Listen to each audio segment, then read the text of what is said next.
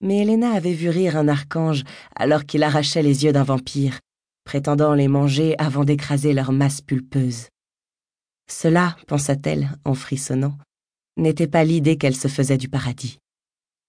Un bruissement d'ailes derrière elle, des mains puissantes enserrant ses hanches.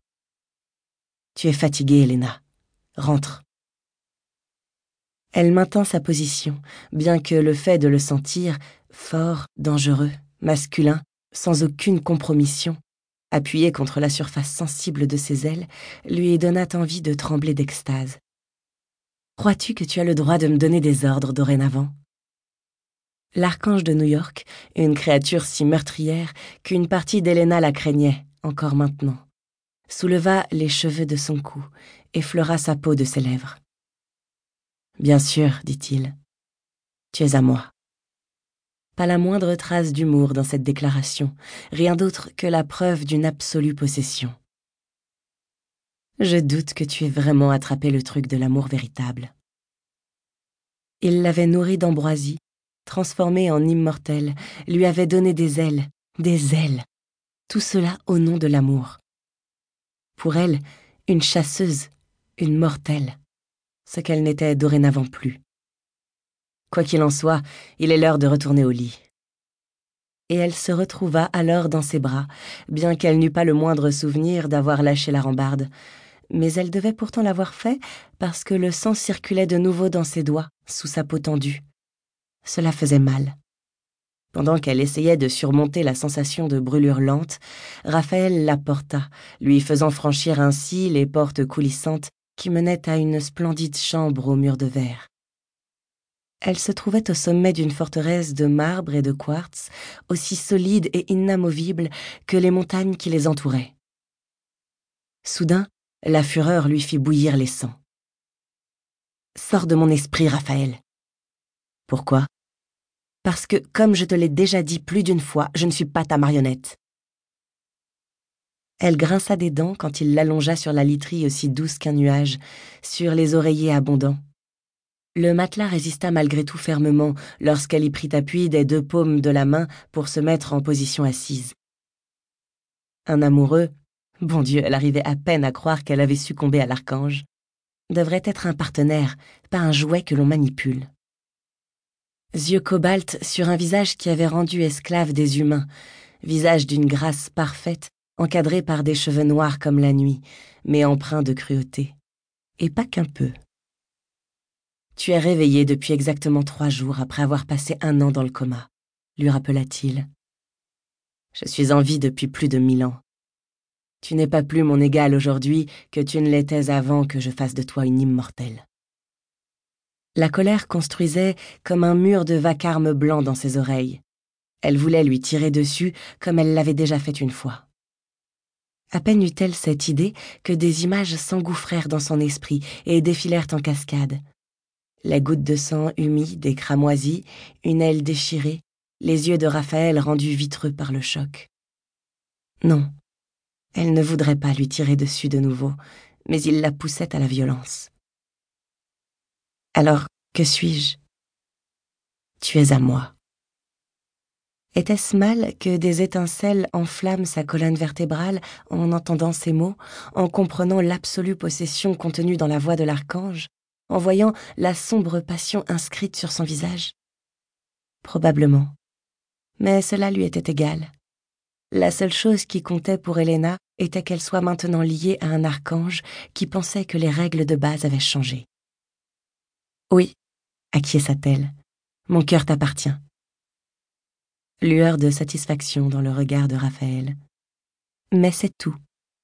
Elle verrouilla son regard au sien, refusant de faire machine arrière. Donc, je suis un bébé immortel. Bien. Mais je suis encore une chasseuse également, et suffisamment douée pour que tu m'aies embauchée. La contrariété remplaça la passion sur le visage de l'archange. Tu es un ange. Avec de l'argent angélique par magie? L'argent n'est pas le sujet. Bien sûr que non. Tu es plus riche que Midas lui-même, grommela-t-elle mais je ne veux pas être ton os à mâchouiller. Mon os à mâchouiller? Lueur d'amusement. Elena l'ignora. Sarah dit que je peux retourner travailler dès que je le souhaite. Ta loyauté envers les anges prend dorénavant le pas sur ta loyauté envers la guilde des chasseurs. Michaela, Sarah, Michaela, Sarah, murmura-t-elle d'une voix faussement réfléchie. La déesse des salopes contre ma meilleure amie? Ouh, quel camp penses-tu que je vais choisir? Cela n'a pas d'importance, n'est-ce pas? Il souleva un sourcil. Elle avait soudain le sentiment qu'il savait quelque chose qu'elle ignorait.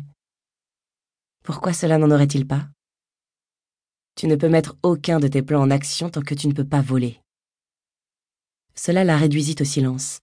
Ne le quittant pas du regard, elle s'affaissa contre les oreillers, ses ailes étalées sur les draps en un lent balayage de minuit, s'évanouissant dans un bleu indigo plus sombre avant de tomber dans l'aurore, pour finalement mourir en un brillant or blanc.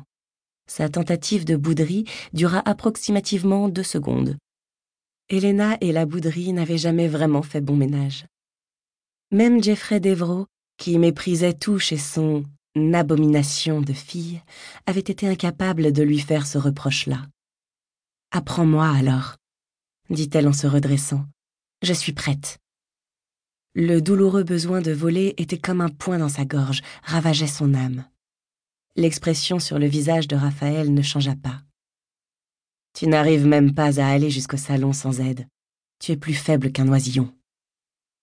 Elle avait remarqué les plus petites ailes, les corps plus frêles, surveillés par les plus grands. Et il n'y en avait pas beaucoup, mais en nombre suffisant. Le refuge, demanda-t-elle, est-ce un endroit pour garder les plus jeunes en sécurité?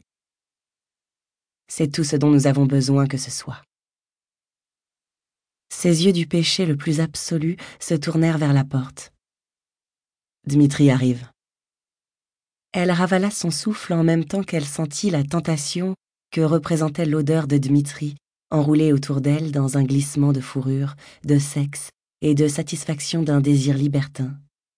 Malheureusement, avec sa transformation, elle n'avait pas gagné d'immunité contre ce petit tour vampirique tout particulier. Mais la réciproque était tout aussi vraie. Une chose est sûre, tu ne peux pas argumenter contre le fait que je peux toujours traquer les vampires grâce à leur odeur. Et cela faisait d'elle une chasseuse née.